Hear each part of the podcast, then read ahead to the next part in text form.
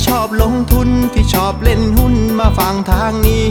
ตลาดวายพอดแคสต์เขามี ข้อมูลดีดีเล่าเข้าใจง่าย อย่าลืมกดแชร์กดไลค์กด Subscribe กดกระดิ่งด้วยนะ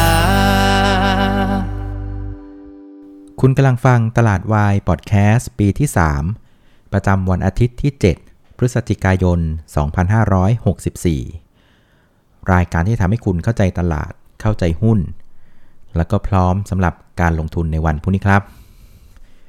สวัสดีนะครับ วันนี้คุณอยู่กับน้าแดงจรูนพันธ์วัฒนาวงศ์เหมือนเดิมครับ ครับก็กลับมาเจอกันอีกครั้งนะครับสำหรับรายการตลาดวายพอดแคสต์ในวันอาทิตย์ร้อนๆนะไม่ใช่ฤดูหนาวนะครับโดยรายการตลาดวายพอดแคสต์ในเวอร์ชัน weekend นะครับ เราก็จะเจอกัน 1 วันก่อนวันเทรดในสัปดาห์ถัดไปนะครับ ส่วนในเวอร์ชันปกตินะครับ เราก็จะเจอกันช่วงวันจันทร์จนถึงวันพฤหัสนะครับ ช่วงมาสักหัวค่ำนะครับ เอาละครับ เราไปดูภาพของ Set Index กันเลยแล้วกันนะครับสำหรับ Set Index นะครับ ในสัปดาห์ที่ 46 นะครับ ก็เป็นสัปดาห์ที่เทรดกัน 5 วันเต็มๆเลยนะครับ ตั้งแต่วันที่ 1 จนถึงวันที่ 5 พฤศจิกายนะครับ ซึ่งสุดท้ายเนี่ย Set Index ก็ปิดที่ 1,626 จุดนะครับ ก็ปรับตัวขึ้นเบาๆนะครับ ประมาณสัก 3 จุดนะครับ แต่ว่า ถ้าเกิดไปดูเหลี่ยมหลายๆ แง่มุมแล้วนะผมก็มองว่าจริง ๆ มันเป็นสัปดาห์ที่เรียกว่าพอใช้ได้นะนะก็มีอยู่ประมาณสัก 6 เหตุผลดังต่อไปนี้นะครับ เหตุผลแรกนะครับ คือถ้าเกิดว่าเราย้อนกลับไปดูในสัปดาห์ที่ 44เนี่ยเราจะเห็นว่า Set Index นะมีการปรับตัวลงกันมาตลอดทางเลยนะครับคือถ้าเกิดว่าไปดูในแท่งเทียนอะมันก็จะเป็นแท่งเทียนสีแดงติดติดกันเกือบ 7 แท่งเลยนะครับ มันก็แปลว่ามันขายกันทางเดียวเลย มันไม่มีการซื้อนะครับ แต่ว่าในสัปดาห์ที่ผ่านมานะถ้าไปดูเนี่ยจะสังเกตว่ามันเริ่มมีแท่งสีเขียวสลับกันเข้ามาแล้วนะครับในวันอังคารแล้วก็วันพฤหัส มันก็เริ่มมีการสะท้อนว่าเนี่ยมันเริ่มมีแรงซื้อเข้ามาแล้วนะ หลังจากก่อนหน้าน่ะขายอย่างเดียวเลยนะครับลงทางเดียว 7 วันติดเลยนะครับ ส่วนประเด็นที่2นะครับก็ไปดูพฤติกรรมของการเคลื่อนไหวของ Set Index นะจะเห็นว่าในสัปดาห์ที่ผ่านมานะ ตอนที่มันแผ่วลงไปนะครับ มันก็ลงไปทดสอบใกล้ๆพันหนะ มันไปทดสอบประมาณสัก 1,607 จุด แล้วก็มันทดสอบทั้งหมด 3 ครั้งนะ ใน 5 วันทำการนะครับ ก็คือวันอังคาร วันพุธ แล้วก็วันพฤหัส คือ 3 วันติดเนี่ยทดสอบ 1,607 ทั้ง 3 วันเลย แต่ความแข็งแกร่งก็คือว่าสามารถเด้งนะครับไม่หลุดนะครับแล้วก็เด้งขึ้นมาได้นะครับแล้วก็ไปปิดที่ 1,626 จุดในวันศุกร์นะครับ ซึ่งภาพที่ SET Index เนี่ยลงไป test 1607 3 วันติดๆกันแล้วไม่ยอมหลุดแบบนี้แล้วเด้งขึ้นมาได้นะ มันก็เป็นการสะท้อนว่า SET Index ไม่อยากลงนะ อ่านี่ก็เป็นเหตุผลที่ 2 ส่วนเหตุผลที่3นะครับ ในแง่มุมดีๆเนี่ย มันก็จะมีเรื่องของผู้เล่นนะ ในสัปดาห์ที่ผ่านมานะ่ะดูน่าสนใจทั้งในฝั่งของนักลงทุนสถาบันและนักลงทุนต่างประเทศเลยนะฮะ เอาไปที่ต่างประเทศก่อนแล้วกันครับฝรั่งนะฮะ ตอนสัปดาห์ที่ 44 เนี่ยครับฝรั่งเนี่ยขายสุทธิไปทั้งสัปดาห์ประมาณสัก 6,800 ล้านบาท แต่ว่าสัปดาห์ล่าสุดปรากฏว่าขายสุทธิเหมือนเดิมนะแต่ว่าลดลงอย่างมีนัยสำคัญนะครับ ขายเพียงแค่ 1,471 ล้านบาทสุทธินะ ก็แปลว่าแรงขายเริ่มเบาลงค่อนข้างมากเลยนี่คือนักทุนต่างชาตินะครับ ส่วนนักทุนสถาบันซึ่งเป็นคนกำชะตาชีวิตของเซ็ตอินดี x ในช่วงหลายปีที่ผ่านมานะครับ ก็ให้ภาพที่ดูดีเช่นกันนะครับ ในสัปดาห์ที่ 44 เนี่ยนะครับขายไปสุทธิประมาณสัก 3,693 ล้านบาท แต่ว่าสัปดาห์ล่าสุดอะพลิกจากขายมาเป็นซื้อแล้วนะครับ ซื้อไปทั้งสิ้น 2,330 ล้านบาทอ่าเพราะงั้นนักทุนสถาบันที่ขายมาอย่างต่อเนื่องนะครับ ถ้าจะไม่ผิดประมาณสัก 20,000 กว่าล้านบาท เริ่มกลับเป็นซื้อละนะครับ ซื้อสัปดาห์แรกนะ 2,330 ล้านบาท ก็ถือว่าเป็นสัญญาณที่ดีนะ ซึ่งเนี้ยมันกำลังเป็นการสะท้อนว่าผู้เล่นรายใหญ่ทั้ง 2 ราย เริ่มที่จะกลับใจไปในทางบวกละนับกองทุนจากขายมาเป็นซื้อ ฝรั่งจากขายหนักๆ ก็เริ่มขายเบาลงนะครับ ส่วนประเด็นที่4นะครับก็คือเรื่องของมูลค่าการซื้อขายนะครับ ในสัปดาห์ก่อนหน้านู้นนะครับ โดยเฉลี่ยนะวันหนึ่งอยู่ที่ประมาณสัก 70,000 ล้านบาทกลมๆนะแต่ว่าสัปดาห์ล่าสุดเริ่มขยับขึ้นมาเป็น 76,000 ล้านบาทกลมๆละ ก็ปรับขึ้นประมาณสัก 9%นะครับ ก็แปลว่า ผู้เล่นในตลาดมาเรียกว่ามี participation คือมีส่วนร่วมในตลาดมากขึ้นนะ ไม่ได้ไปเล่นบิตคอยกันหมดนะ ก็ตลาดหุ้นก็ยังเป็นสิ่งที่ทุกคนอยากจะเข้ามาลงทุนอยู่นะ ก็เลยทำให้อ่าวอลุ่มมันซื้อขายก็กลับมาอยู่ในระดับที่ฟื้นขึ้นมาก็ถือว่าเป็นสัญญาณที่ดีนะครับส่วนประเด็นที่ 5 นะครับ ก็คือในเชิงของการข่าวแล้วนะครับ ในสัปดาห์ที่ผ่านมาถ้าไปไล่ดูในเชิงของข่าวนะ ก็ไม่ได้มีข่าวอะไรที่ทำร้ายตลาดหุ้นนะ ส่วนใหญ่จะเป็นกลางๆ ไปในโทนบวกอ่อนๆ ตัวอย่างเช่นข่าวที่ 1 ก็คือเรื่องของการเปิดประเทศตั้งแต่ 1 พฤศจิกานะครับ ซึ่งนะครับในแง่ของจำนวนนักท่องเที่ยวเนี่ยเราก็เห็นตามข่าวแล้วก็เข้ามาแหละนะครับเพียงแต่ว่าเขาเรียกว่าเข้ามาแบบค่อยๆเข้าเข้ามาช้าๆ แต่ว่าสิ่งที่ตลาดต้องการเห็นคือ เข้ามาแล้วการติดเชื้อมันไม่พุ่งไง อันนี้สำคัญกว่า นะครับซึ่งปรากฏว่าในช่วงสัปดาห์ที่ผ่านมานะเรื่องของการติดเชื้อก็ยังเรียกว่าทรงตัวอยู่ในระดับเดิมนะ7,000ถึง8,000 คนต่อวัน อันนี้ก็ถือว่าเป็นสัญญาณที่โอเคละนะครับส่วนประเด็นที่ 2 ก็คือเรื่องของการประชุมครับในธนาคารกลางที่อเมริกาหรือเฟดนะครับสุดท้ายก็ออกมาก็คือเป็นไปตามคาดเช่นกันนะครับก็คือไม่ได้ทำร้ายอะไรตลาดมากนักนะครับก็คือเป็นภาพของการคงดอกเบี้ยนโยบายไว้ที่เดิมครับคือ 0 ถึง 0.25% แล้วเรื่องของการลด QE เนี่ยนะครับก็เป็นไปตามแผนนะก็คือจะเริ่มลดตั้งแต่เดือนพฤศจิกาเดือนละประมาณ 15,000 ล้านเหรียญต่อเดิมนะอ่าแล้วก็เรื่องของการขึ้นดอกเบี้ยเนี่ยก็ให้สัญญาณในลักษณะว่า ก็ไม่ได้อยากจะรีบขึ้นดอกเบี้ยนะก็จะเป็นภาพของการดูภาพของเศรษฐกิจเป็นขณะขณะไปนะครับ เพราะงั้นก็มีความยืดหยุ่นอยู่ในตัวด้วยนะครับ แล้วก็ยังมีการให้ความหวังว่าเรื่องของเงินเฟอ้อที่สูงๆ ตอนนี้นะครับประมาณสักครึ่งปีแรกของปีหน้า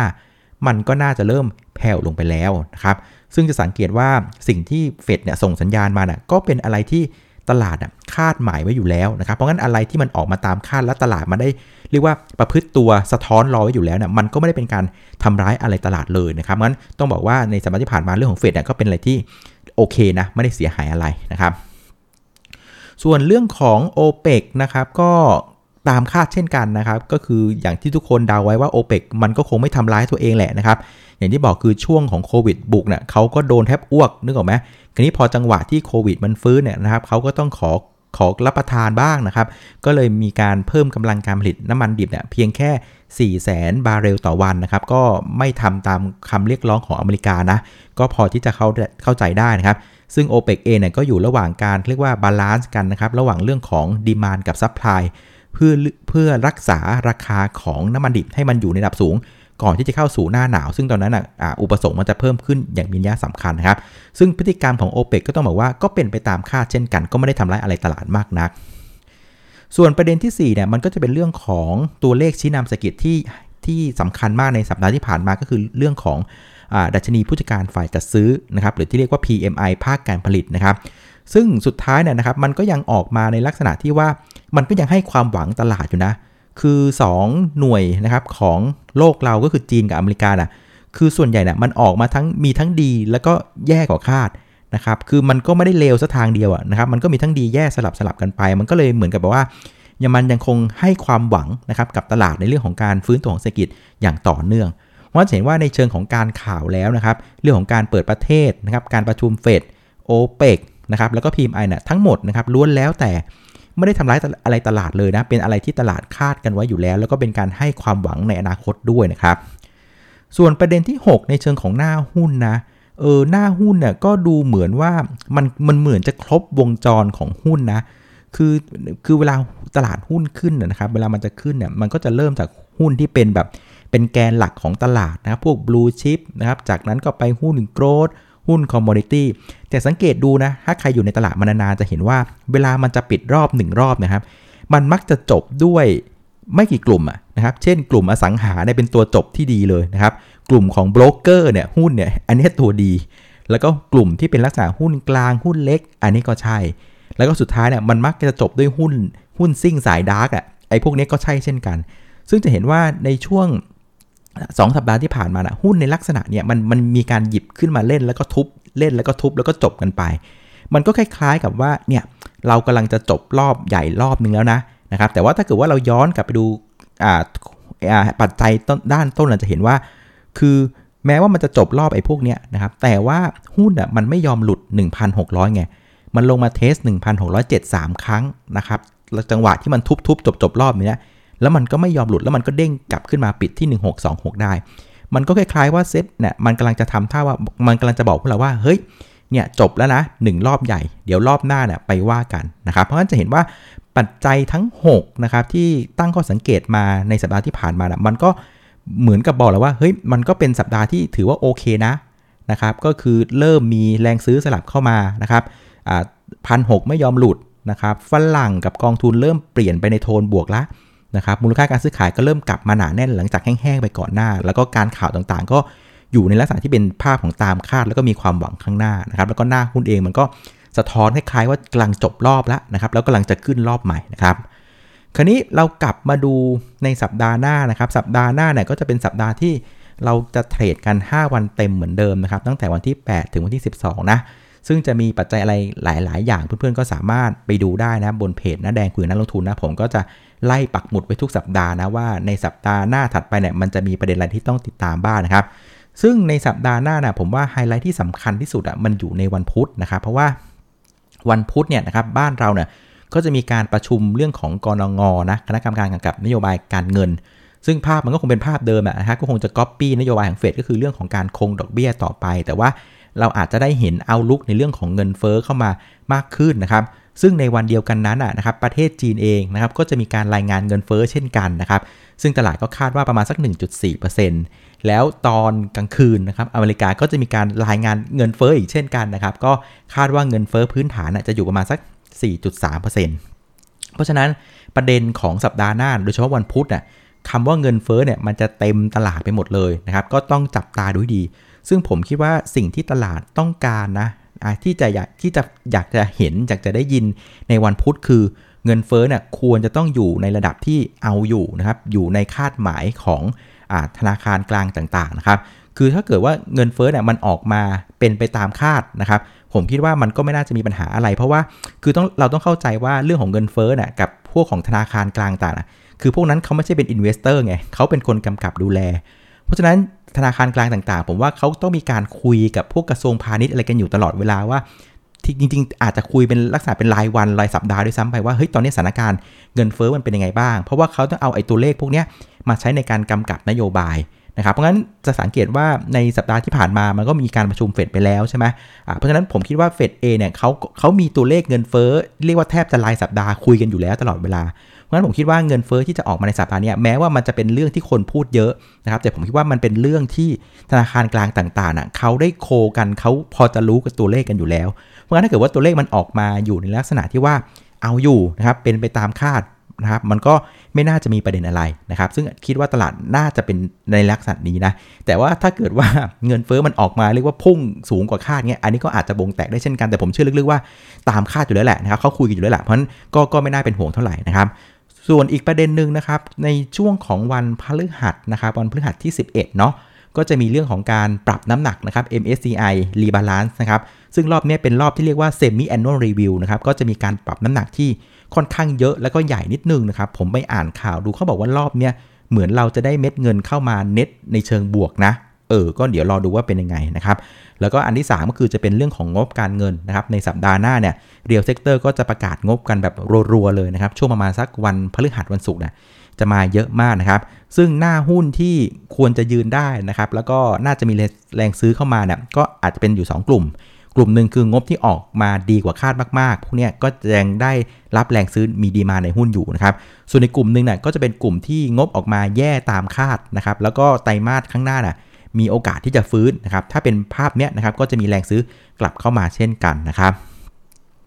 ขณะที่นะครับในวันศุกร์ที่ผ่านมานะครับที่ตลาดหุ้นอเมริกาเนี่ยนะครับ ก็ถือว่าเป็นอะไรที่โอเคเลยนะ คือตลาดหุ้นน่ะทำนิวไฮในทุกๆ จุดเลยนะครับ ทั้งดาวโจนส์ S&P NASDAQ คือมาสวยมากเลยนะครับ เพราะว่าเมื่อวันศุกร์เนี่ยเขาก็มีการรายงานตัวเลขเศรษฐกิจนะ ซึ่งตัวเลขสำคัญก็คือตัวเลขของอัตราว่างงานนะครับ ซึ่งปรากฏว่าอัตราว่างงานก็ลดลงอย่างต่อเนื่องนะครับ ตอนนี้ก็ลงมาเหลือ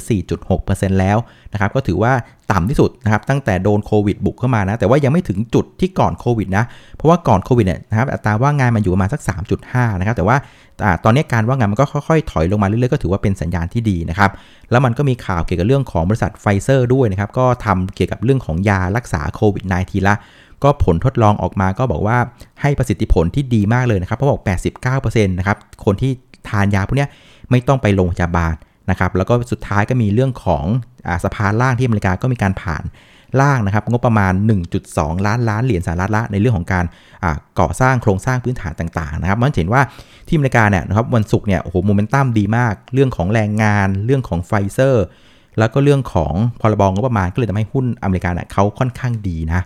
แต่ว่าสิ่งที่มันแปลกของหุ้นอเมริกาเมื่อวันศุกร์นะ ที่ชวนมาคุยกันก็คือว่าตลาดหุ้นน่ะ new high นะครับแต่ว่าสิ่งที่มันแปลกคือปรากฏว่า bond yield น่ะปรับตัวลงไปเหลือ 1.45%ในขณะที่ทองคำเนี่ยมันพุ่งขึ้นนะครับเป็น 1,820 เหรียญซึ่งมันแปลกไงคือเวลาหุ้นขึ้นน่ะส่วนใหญ่น่ะบอลยิวน่ะมันมักจะปรับตัวขึ้นด้วย มันจะคล้ายๆ กับว่าขายบอลแล้วไปซื้อหุ้นนึกออกไหมบอลยิวมันก็เลยถ่างขึ้น แต่รอบนี้มันแปลกที่ว่าหุ้นขึ้น นะครับแต่ว่าบอลยิวกลับปรับตัวลง สะท้อนว่ามันก็มีดีมานความต้องการซื้อถือบอลมากขึ้น ต้องการถือบอลมากไม่พอ ปรากฏว่าทองคำก็พุ่งด้วย แปลว่าคนก็อยากจะถือทองคำมากด้วย ซึ่งพฤติกรรมที่ทองคำมันพุ่งขึ้น แล้วบอลยิวมันปรับตัวลงแบบเนี้ยนะครับจริง ๆ แล้วมันเป็นพฤติกรรมของการเรียกว่าหาที่ปลอดภัยนะเซฟเฮเว่นนะครับมันเหมือนว่าตลาดหุ้นอเมริกากำลังจะกลัวอะไรบางสิ่งบางอย่าง แต่ในขณะที่เมื่อคืนวันศุกร์เนี่ยอย่างที่บอกคือตัวเลขเศรษฐกิจอเมริกา ออกมาดีมากในเชิงของตัวเลขแรงงานในเรื่องของอพรบนะการลงทุน infrastructure ต่าง เรื่องของยาไฟเซอร์ต่าง มันก็แปลกนะ คือหุ้นขึ้น แต่เงินอีกเม็ดเงินหนึ่งก็ไปหาที่ที่ปลอดภัย ไปที่ทองคำกับไปที่ bond yield นะครับ ซึ่งเนี้ยมันก็อาจจะแบบเหมือนกับแบบว่า ตอนนี้มันมีโลก 2 ใบที่อเมริกานะ คือโลกใบหนึ่งก็บอกแหมไม่อยากพลาดโอกาส ตัวเลขเศรษฐกิจมันกำลังฟื้น แต่ว่าโลกอีกใบหนึ่งก็มีความรู้สึกว่า เฮ้ย แม่งแต่เงินเฟ้อมันสูงจริงๆน่ะนะครับ คนก็อาจจะกังวลว่าเฮ้ยความมั่งคั่งจะลดลงหรือเปล่านะครับเพราะฉะนั้นเพื่อความปลอดภัยอีกขาหนึ่งอะก็ไปเอาตัวที่มัน safe safe อย่างตัวของทองคำกับ bond yield ไว้ด้วยนะครับ มันก็เป็นอะไรที่แปลกๆนะ แต่อย่างน้อยมันก็เป็นการสะท้อนบอกพวกเราว่า เราก็อย่าประมาทละกันนะครับ มันก็มีทั้งขาที่บู๊กับตลาดกับอีกขาหนึ่งที่มีความกังวลเกี่ยวกับเรื่องเงินเฟ้อด้วยเหมือนกันนะ แต่คราวนี้พอหันกลับมาบ้านเรานะ ผมก็ยังคิดว่าประเด็นหลักๆสำคัญอะมันก็ยังเป็นเรื่องของการฟื้นตัวของเศรษฐกิจจากปัญหาโควิดเสียมากกว่านะ ซึ่งมันก็กำลังเป็นภาพที่ค่อยๆเป็น ค่อยๆไปนะ ก็เดาว่านะในสัปดาห์หน้าผมคิดว่า ตลาดหุ้นก็ควรจะซึมขึ้นนะ หลังจากในสัปดาห์ที่ผ่านมากดเท่าไหร่กดไม่ลงนะครับ ทุกคนช่วยกัน ก็คิดว่าสัปดาห์หน้าน่าจะเป็นสัปดาห์ที่อะเคลื่อนไหวในเชิงบวกแล้วกันนะครับหวังว่าจะเดาถูกนะ อะโอเคนะครับ วันนี้ก็ประมาณนี้ละกันนะครับสำหรับรายการตลาดวายพอดแคสต์นะครับ ขอบคุณอีกครั้งสำหรับการติดตามกดไลค์กดแชร์แล้วก็แนะนำรายการให้นะครับ เดี๋ยวพรุ่งนี้เรากลับมาเจอกันอีกทีช่วงหัวค่ำครับ วันนี้ลาไปก่อนครับ สวัสดีครับ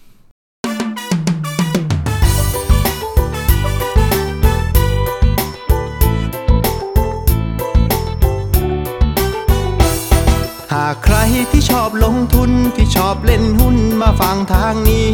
ตลาดวายพอดแคสต์เขามี ข้อมูลดีดีเล่าเข้าใจง่าย อย่าลืมกดแชร์กดไลค์กด Subscribe กดกระดิ่งด้วยนะ